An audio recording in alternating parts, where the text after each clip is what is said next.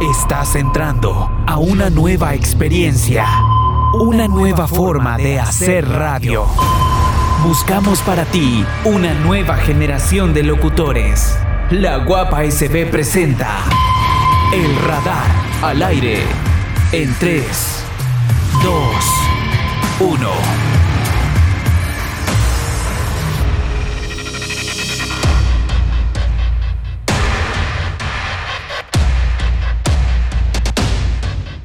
Muy buenos días, muy buenas tardes, muy buenas noches, dependiendo del lugar donde nos escuchan. A todos nuestros queridos oyentes, bienvenidos a un programa más de El Radar. El Radar. Nosotros somos la generación número 28, así que es un placer para todas las personas que nos están escuchando. Mi nombre es Will Navas y estoy en una excelente compañía. Tenemos a Mayra González. Un gusto y un placer estar con ustedes. Y Karina Castro. Un placer, chicas, estar con ustedes. La verdad es que estamos muy emocionados, sin, sin lugar a dudas, de poder hablar de un tema muy interesante. Vamos a ver, Mayra, ¿qué tema traemos para este día, en este programa? Hoy les traemos un tema los fenómenos paranormales. Uh, fenómenos paranormales. ¿eh? Karina, ¿qué piensas de los fenómenos paranormales? Bueno, en lo particular, Will, yo sí creo. De hecho, es un tema que me interesa mucho y muy entretenido, por cierto. Tengo varias experiencias personales que quiero compartir con ustedes esta tarde, pero también, eh, pues es un tema que creo que a todos nos asusta. Sí, la verdad es que completamente de acuerdo, aunque también hay que admitir, chicas, que hay personas que son un poquito escépticas, ¿verdad? Hay muchas personas que creen en los fenómenos paranormales, pero hay mucha gente que dicen, no, la verdad es que no creo en eso tanto, así que ese va a ser nuestro tema de discusión para esta tarde. Así que a nuestros oyentes, bienvenidos y muchísimas gracias por estar en compañía de nosotros. Mayra, algunas palabras para que iniciemos en esta tarde del tema, con el tema de lleno. Sí, yo creo que primero hay que enfocarnos en lo que es los fenómenos paranormales. Y bueno, los fenómenos paranormales se dice que son, valga la redundancia, aquellos fenómenos que no se pueden ser explicados por la ciencia. Entonces podemos decir que a todo aquello que la ciencia no lo explica, lo podemos llamar paranormal. Ok, muy interesante esa definición. Karina, para ti, ¿qué sería algo paranormal? Bueno, yo creo que como la palabra lo dice, algo que se sale de lo que nosotros podemos entender o explicar. Ahora, lo importante, chicas, ¿ya han tenido ustedes personalmente alguna vez o han experimentado un fenómeno de este tipo?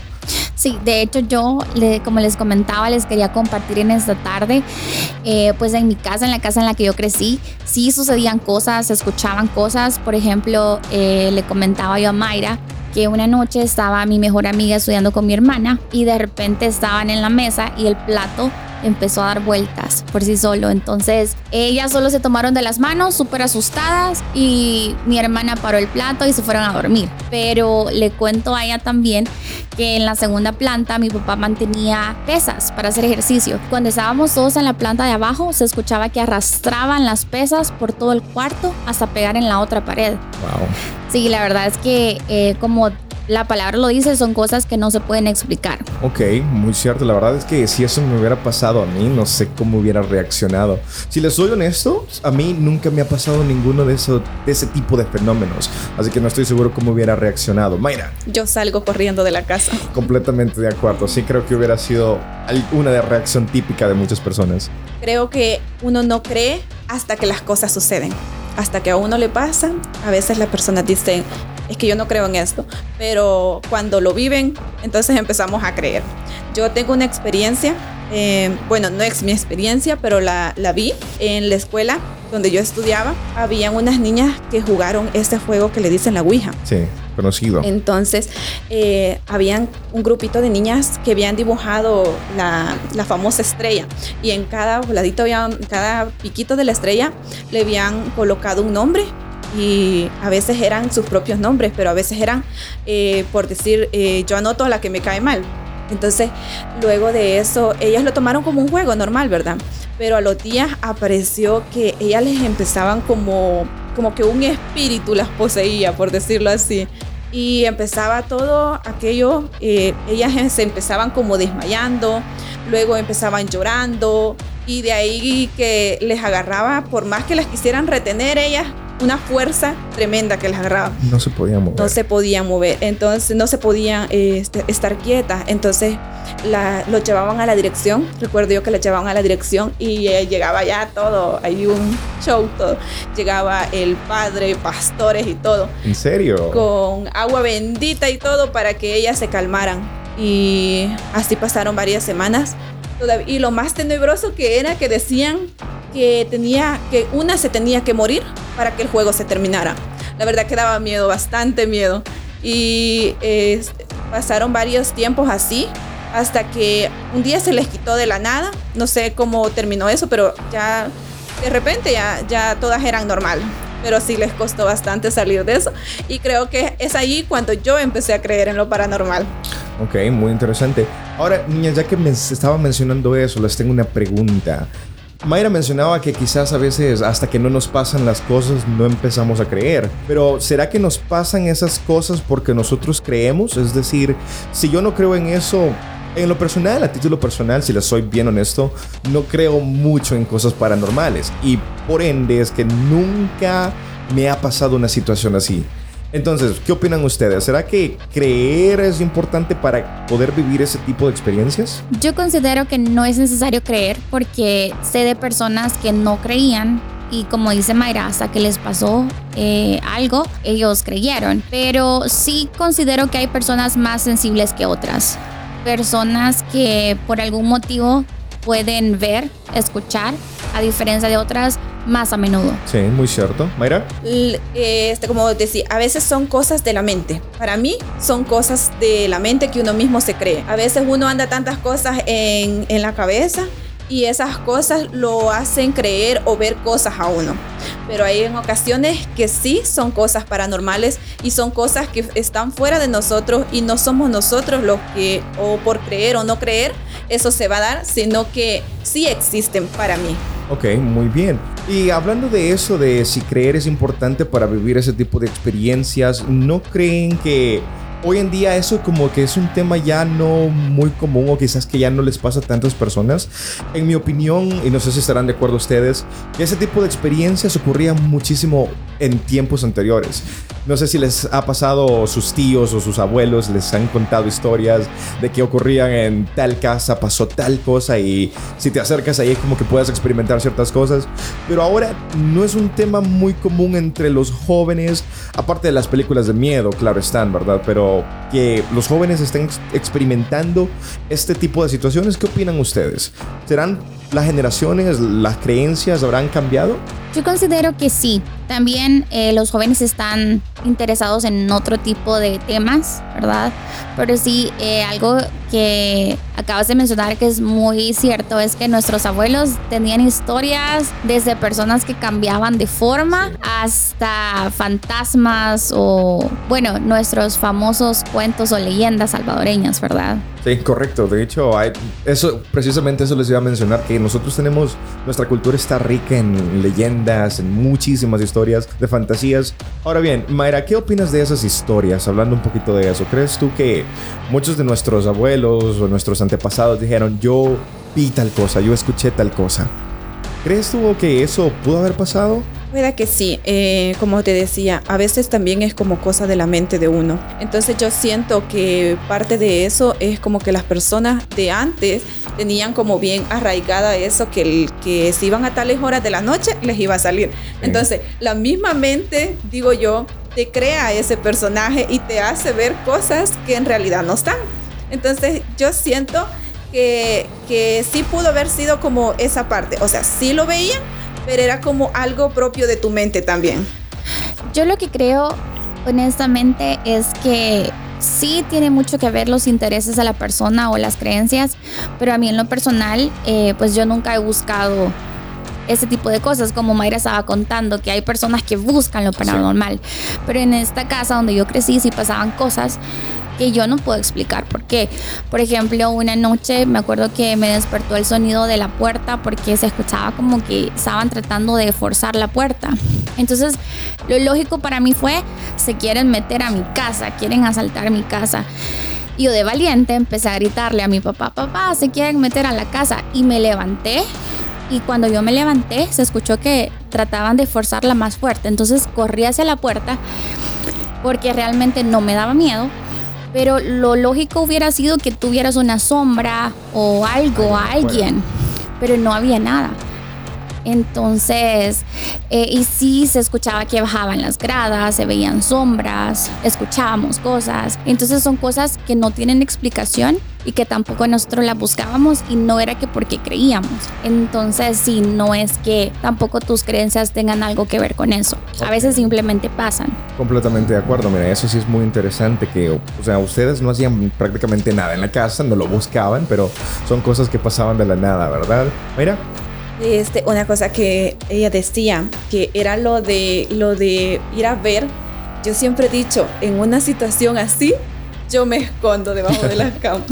Pero eh, estábamos hace días viendo películas de terror con una amiga y me dice siempre ella, yo no sé por qué en las películas, siempre que hay un ruido, salen a ver como que este, más lo van a buscar. Es cierto, sí. Más lo van a buscar. Entonces, le digo yo, eh, acuérdese que, que, si usted tiene una situación así, lo primero que se le va a venir a la cabeza es algo, algo normal. No se le va a venir que la están asustando, que un eh, fantasma quiere entrar. Entonces, por, por eso quizás esas personas van a ver y quizás sí en, ese, en esa situación, si yo ya fuera a ver, pero ya sabiendo que algo fuera de lo normal, entonces yo ahí, ahí ya no salgo. Muy bien. Y hablando de las películas de terror, ya que tocaste ese punto, Mayra, ¿les gusta a ustedes ver películas de miedo? A título personal sí he visto, pero no son de mis películas favoritas. Las he visto más que todo por hacerle compañía a la persona con la que iba, más que todo al cine. Pero no es algo que me guste a mí. ¿Qué, qué, qué tal ustedes? ¿Les gusta ver ese tipo de películas? Yo sinceramente no me gustaba pero ahora sí como que le estoy tomando un poco más de interés por esa amiga que les cuento. Es como que a ella sí le, le gusta bastante y a veces me dice, Mayra, quedámonos viendo tele en la noche. Y yo, ah, vaya, está bien, entonces te hago compañía. ¿Te gusta sentir esa adrenalina? Entonces, y, y yo lo más chistoso del caso es que ella cuando van las escenas donde, donde dan más miedo, ella se cobija y me deja ahí viendo solo a mí. Entonces le digo yo, le gusta ver películas de terror, pero las escenas que dan más terror no la ve. Entonces eso, y, pero a mí sí ya me está gustando como ese rollo de estar viendo esas películas. Muy bien, Karina. A mí sí me gustan, pero las evito porque sí creo mucho en la sugestión. Entonces considero que cuando estás viendo ese tipo de películas, de repente escuchas medio ruido, también ya lo podías relacionar como algo paranormal y no tiene nada que ver. Entonces sí las evito porque considero que soy muy propensa también a la sugestión. Ok, muy bien. Ahora, les tengo esa otra pregunta también. Muchas de esas películas de terror dicen que son basadas en hechos reales, pero personalmente siento que exageran la mitad de las cosas en las películas. ¿Cuál es su opinión? ¿Qué piensan? ¿Piensan que serán basadas, la verdad, en hechos reales? ¿O por ser cine, por ser Hollywood, tratan de exagerar las cosas un poco más para llamar la atención de la gente? Fíjate que, por ejemplo, yo decía antes que las exageraban, pero con eso que te cuento de, de, de la, del juego que hicieron estas muchachas en la escuela, eh, por ejemplo, en el conjuro te sale una que es como que el exorcismo, que la están exorcitando, ¿verdad? es tal cual. Yo lo vi tal cual, que le echan agua bendita y esos, eh, las muchachas salían como, Dios mío, le, les agarraba feo. Entonces, es como que a veces prácticamente de lo real hacen las películas. Sí. De lo real. Entonces yo digo, eh, no es que a veces sí exageran, pero a veces no también. De hecho, está la frase que dice la realidad supera la ficción muchas veces, ¿verdad? Yo sí creo que parte de, obviamente son películas, tienen que vender, pero sí hubo un suceso del cual ellos partieron para tomar la película. Por ejemplo, hay un investigador slash reportero mexicano que se dedica a investigar lo paranormal. Tiene un canal de YouTube, de hecho, muy interesante. Y él pues narra sus experiencias y como en una película. Por ejemplo, cuenta la historia de que en una casa veían a una niña pequeña que decía una palabra. Entonces él es un investigador. Entonces empezó él a investigar en esa zona qué era lo que sucedía. Y resulta que para el tiempo de la esclavitud ahí vivió una familia que tenía esclavos asiáticos. Entonces la pequeña al parecer se comió la comida del dueño de la hacienda y la golpearon tanto que la niña murió. Entonces él dice, la palabra que la niña decía era obviamente en, su idioma bebé, era lasaña, trataba de decir lasaña. Entonces, porque era lo último que la niña recordaba.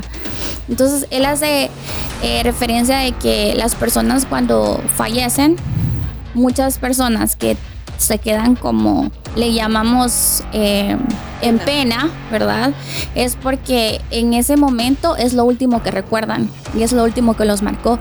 Entonces, eh, después de eso, pues ellos se dieron cuenta que en efecto la niña existió.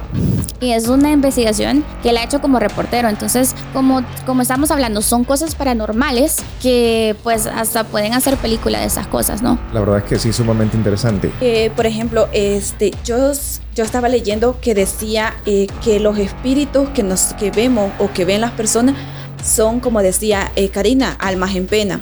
Ahora bien, yo tengo mi abuela que, ella vivió un tiempo con mi abuelo, pero ya luego eh, terminaron en términos no muy agradables. Entonces cuando mi abuelo murió, decía mi abuela que él se le aparecía y siempre llegaba todas las noches, llegaba a la casa a buscarla. Entonces ella tenía un miedo terrible y le decía yo a Karina antes de entrar acá que eh, a los espíritus hay que hablarles para preguntarles lo que quieren, por qué han regresado a este mundo. Y porque si no, dicen que no descansan en paz mientras ellos no resuelvan lo que tienen en este mundo todavía por resolver. Entonces decía mi abuela que eh, la cosa terminó hasta que mi bisabuelo llegó a la casa y le dijo, y le dio una regañada, pero regañada de la buena regañada al espíritu. Y le dijo, funcionó? Y le dijo, eh, mira, hijo de tal por cual, deja de estar molestando a mi hija tanto que la molestaste en vida, ya déjala en paz ahora que ya te moriste. Dicen que desde entonces él ya no volvió. Pues mira qué interesante la verdad eso, ¿verdad? Nunca había escuchado ese tipo de historias de regañar a un espíritu supuestamente, ¿verdad? Para que dejara de andar deambulando, que es sumamente interesante eso. Muy bien. Ahora les tengo otra, otra pregunta, niñas. Eh, ¿Qué opinan de los sueños? ¿Consideran que ustedes eso es algo paranormal? ¿Ya han tenido alguna vez un sueño que ustedes digan es premonitorio de algo que luego terminó ocurriendo? Vamos a ver, Karina. La clarividencia. La clarividencia dice, eh, según los estudios, que es algo que vos soñás o una visión que tenés que va a pasar a futuro. Entonces, eh, en el caso de mi papá, mi papá hace unos años fue a Estados Unidos eh, por tierra, ¿verdad? El camino, saben lo duro que es esos caminos, pero él ahora nos cuenta y nos dice, yo ya había soñado ese camino tal cual lo pasé antes de pasarlo. Y cuando yo iba en el camino, siempre este, decía, esta parte estaba en mi sueño, este lugar estuvo en mi sueño. Entonces, todo el camino que yo recorrí desde acá hasta Estados Unidos, yo ya lo había soñado.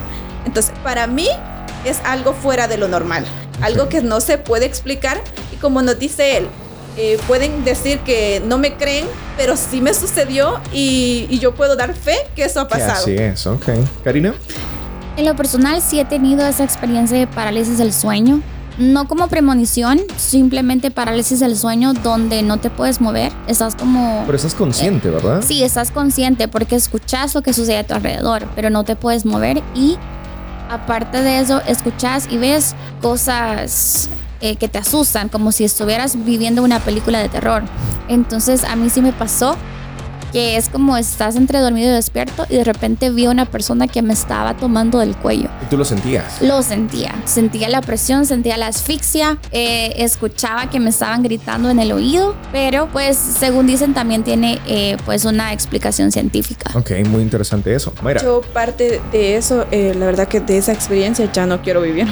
Pasé un buen tiempo con parálisis del sueño y eso es más que todo explicado, explicado. Eso sí tiene explicación pero yo siento, como les decía, a, veces es parte de nuestra mente, eh, tanto cansancio que andamos, tanto estrés que andamos, nos provocan esas situaciones. Yo estaba viviendo una parte de mi vida que estresante y pasaba semanas enteras con parálisis de sueño. Semanas enteras donde, donde todas las noches yo tenía el parálisis de sueño al punto que yo me daba miedo dormirme. Yo tenía miedo a dormir porque todas las noches era eso. Y ahora todavía lo tengo, pero es como la misma mente ya sabe que estás en una parálisis del sueño. Ya lo asimilas un poco Entonces mejor. ya lo asimilo y digo, bueno, ahorita estoy en un parálisis del sueño, me voy a despertar, me voy a despertar, aunque no se pueda despertar en el momento cuando uno quiere, pero ya sabes que estás pasando por ese proceso. ¿Cuándo fue la última vez que tuviste o que experimentaste eso? Hace como un mes quizá. Hace atrás. poco, la verdad. Honestamente, fíjense que yo nunca he experimentado o he tenido ese tipo de parálisis del sueño. Eso no es nada paranormal, pero simplemente me pasó una vez que lo, lo cuento a modo de anécdota chistosa, que es el ser sonámbulo. Sí, eso- obviamente ahí sí estás como completamente dormido. Y, lo y sé que me pasó porque mi familia me lo contó. De lo contrario, yo no hubiera, no hubiera dado fe de que eso pasó. Y fue bastante curioso porque trataba de abrir la puerta de mi casa a plena madrugada. Ellos me dicen que supuestamente yo decía que me había quedado fuera de la casa y que estaba tratando de entrar. Y afortunadamente la puerta estaba con llave, ¿no? Porque muy probablemente hubiera salido de mi casa y quizás no estuviera contando esta historia en estos momentos. Eh, yo tenía a mi hermano también cuando estaba pequeño que era sonámbulo. Mi hermano el más pequeño era sonámbulo y nuestra casa para entonces era un poco más pequeña. Entonces todos estábamos como en la sala de, la casa y cuando vemos de, pre- de pronto va saliendo como si nada, que él caminando, caminando y cuando lo vamos a ver está afuera de la casa. Nosotros, según nosotros, andaba despierto, andaba tomando agua, cualquier cosa. Pero cuando lo, cuando lo llamaron, él nada. Entonces, y de ahí, de repente lo van a ver y él estaba completamente dormido. Se dieron cuenta. Dormido. Entonces es como, y mi papi eh, dice que los sonámbulos nunca hay que despertarlo. Entonces como que le dieron la vuelta y él seguía caminando, caminando. Y entre dormido lo fueron a acostar y ahí se quedó. Y tenía bastantes episodios así. Ok, interesante, la verdad. Sé, hay muchas personas que padecen de eso y es algo muy común. Ahora bien, niñas, Karina, les tengo esta pregunta para ustedes. Si les pasara algo súper paranormal, es decir, algo que nos diera mucho miedo, ¿cómo reaccionarían? Bueno, yo en mi caso, sí, como te digo, he vivido cosas que no te puedo explicar, pero mi familia es católica y pues ellos me han enseñado a orar. Entonces yo lo que hago es orar todo el tiempo. Y he aprendido, como te digo, yo no tengo miedo. Yo voy y quiero ver qué está pasando porque también creo que es por instinto de supervivencia, obviamente. Sí. Eh, pero sí, yo oro. Ok, muy bien. Mayra, ¿qué harías tú? Yo me quedo congelada ahí sin saber qué hacer, para dónde, para dónde agarrar. Ok, creo que me pasaría algo similar, honestamente. Nunca he experimentado ese tipo de situaciones, pero muy probablemente, tal como decía Karina, el instinto de supervivencia, lo primero que haríamos era buscar otro lugar, ¿verdad? Que no sea ahí. Las- La, verdad es que siento que eso me pasaría y pues, bueno, a correr, como dicen muchas personas, ¿no? ¿Y cuál es su opinión, niñas, también? De, bueno, estábamos hablando un poquito de las películas de terror, ¿no? Eh, ¿Cuál fue la última película que vieron? La última película que yo vi de terror creo que fue La Monja. La monja, ok, perfecto. Y de hecho, tuve que ir dos veces al cine porque la primera no tuve valor. A media película salí corriendo. Pero después dije, no, la tengo que ver. Y llegué y la ¿Lograste vi. terminarla? Sí. logré terminarla. Pero yo creo que lo que sucede es que hay películas que son de terror, pero en realidad no, no te dan miedo. Pero estas películas ya, por ejemplo, de la saga El Conjuro, sí ya son un poquito más, más aterradoras. Un poquito para la gente que tiene un poquito más de valor. Mayra, ¿cuál fue la última película que tuviste? Yo vi la del Conjuro 2, porque ya habíamos visto la 1 con esa amiga que les cuento. Entonces era como, ah, no, entonces mañana mira- miramos la 2 y luego la 3 a terminarnos la saga. Ok, vieron todas las películas. Y de noche. De noche estábamos tipo 10, 10 y media de la noche nosotras viendo películas de ese tipo. ¿Sabes? La que yo jamás volvería a ver y la vi cuando estaba pequeña es El Exorcista. Y de hecho, si tú lees, cuando se estaba grabando esta película pasaron muchos fenómenos paranormales. Se les incendió el set, murieron varias personas, experimentaron eh, fenómenos paranormales en el set. Entonces, y de hecho, en mi opinión, es la película más aterradora que existe. Y de hecho tienes mucha razón, estaba leyendo un poquito de información y no solo con esa película, que es lo más curioso, siempre que existen o que están grabando este tipo de películas de miedo, como que pasan cosas, ¿no? Le pasan cosas a, las personas, al cast, a los actores, pasan cosas en el set que son supuestamente inexplicables. Ahora bien, Ya que estamos hablando de fenómenos paranormales, sabemos que son espíritus malignos, ¿no? Espíritus malos. Pero, ¿qué piensan ustedes? ¿Creen que así como hay espíritus malos, habrán espíritus buenos que vienen, nos buscan para tratar de ayudarnos? Sí, yo creo que no es que hayan espíritus buenos y malos, simplemente hay fantasmas quizás como de las personas que murieron y ellos simplemente tienen situaciones pendientes acá con su familia y también está pues el lado de lo espiritual donde sí puedes hablar de de demonios y esas cosas. Pero sí, yo considero que también están los tipos de fantasmas de aquellas personas que pues probablemente ni siquiera se dieron cuenta que habían muerto. O por ejemplo, eh, este investigador moreno de México, él cuenta que también se dio de un caso donde escuchaban que azotaban las gavetas de un escritorio y había una que estaba con llave, entonces lo llamaron, él fue a investigar y resulta que en esa gaveta que el señor había dejado con llave había un seguro de vida para su esposa y su esposa estaba preocupada porque pues no tenía dinero y no sabía cómo, cómo iba a sobrevivir. Entonces eh, pues una vez descubrieron ese seguro de vida, cesaron los sucesos paranormales en la casa. Ok, increíble la verdad. Yo sí creo en los espíritus buenos y en los espíritus malos. Un eh, ejemplo de ello es nosotros como creyentes de, en la iglesia creemos en espíritu bueno, creemos en el Espíritu Santo. Entonces es como, si hay espíritu bueno, si hay espíritu malo. Incluso en la iglesia, yo soy católica y te dicen, en la iglesia el Espíritu Santo te da dones. Y con esos dones vos podés hacer esto y lo otro.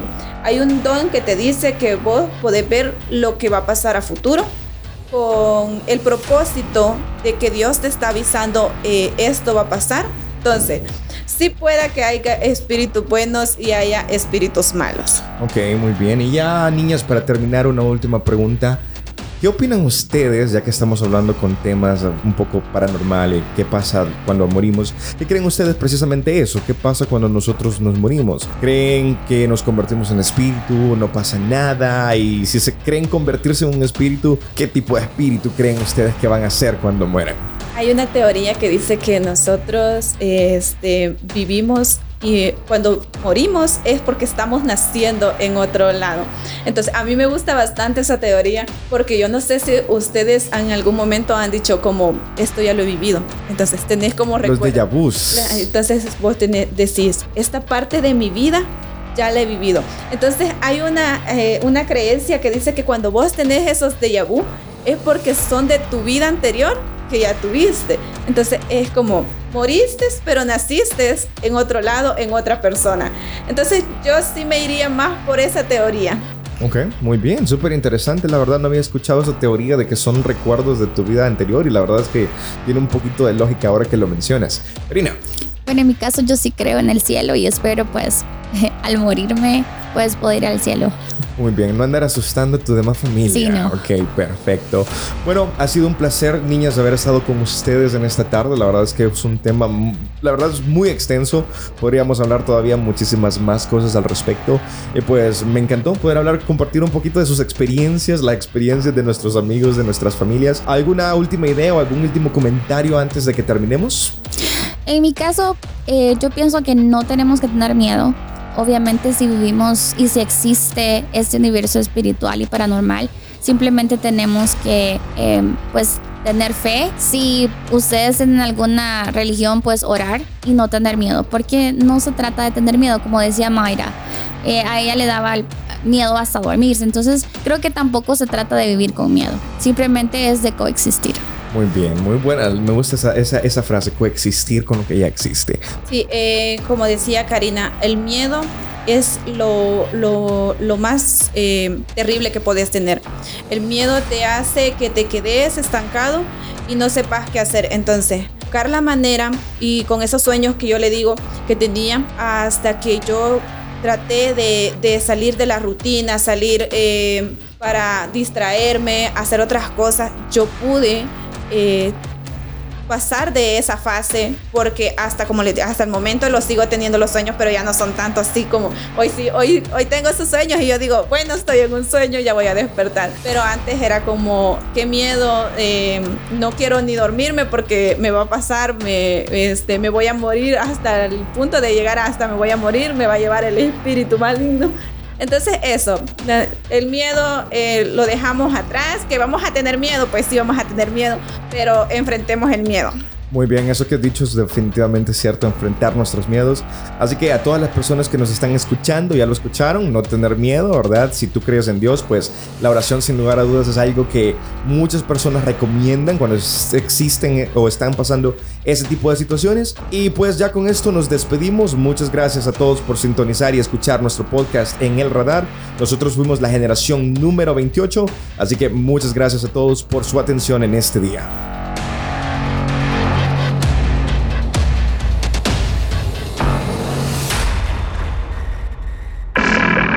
Es más que una búsqueda, es más que una práctica, es pasión por la radio. El radar. Te esperamos en su próximo turno. Ey, ey, ey, la guapa SB.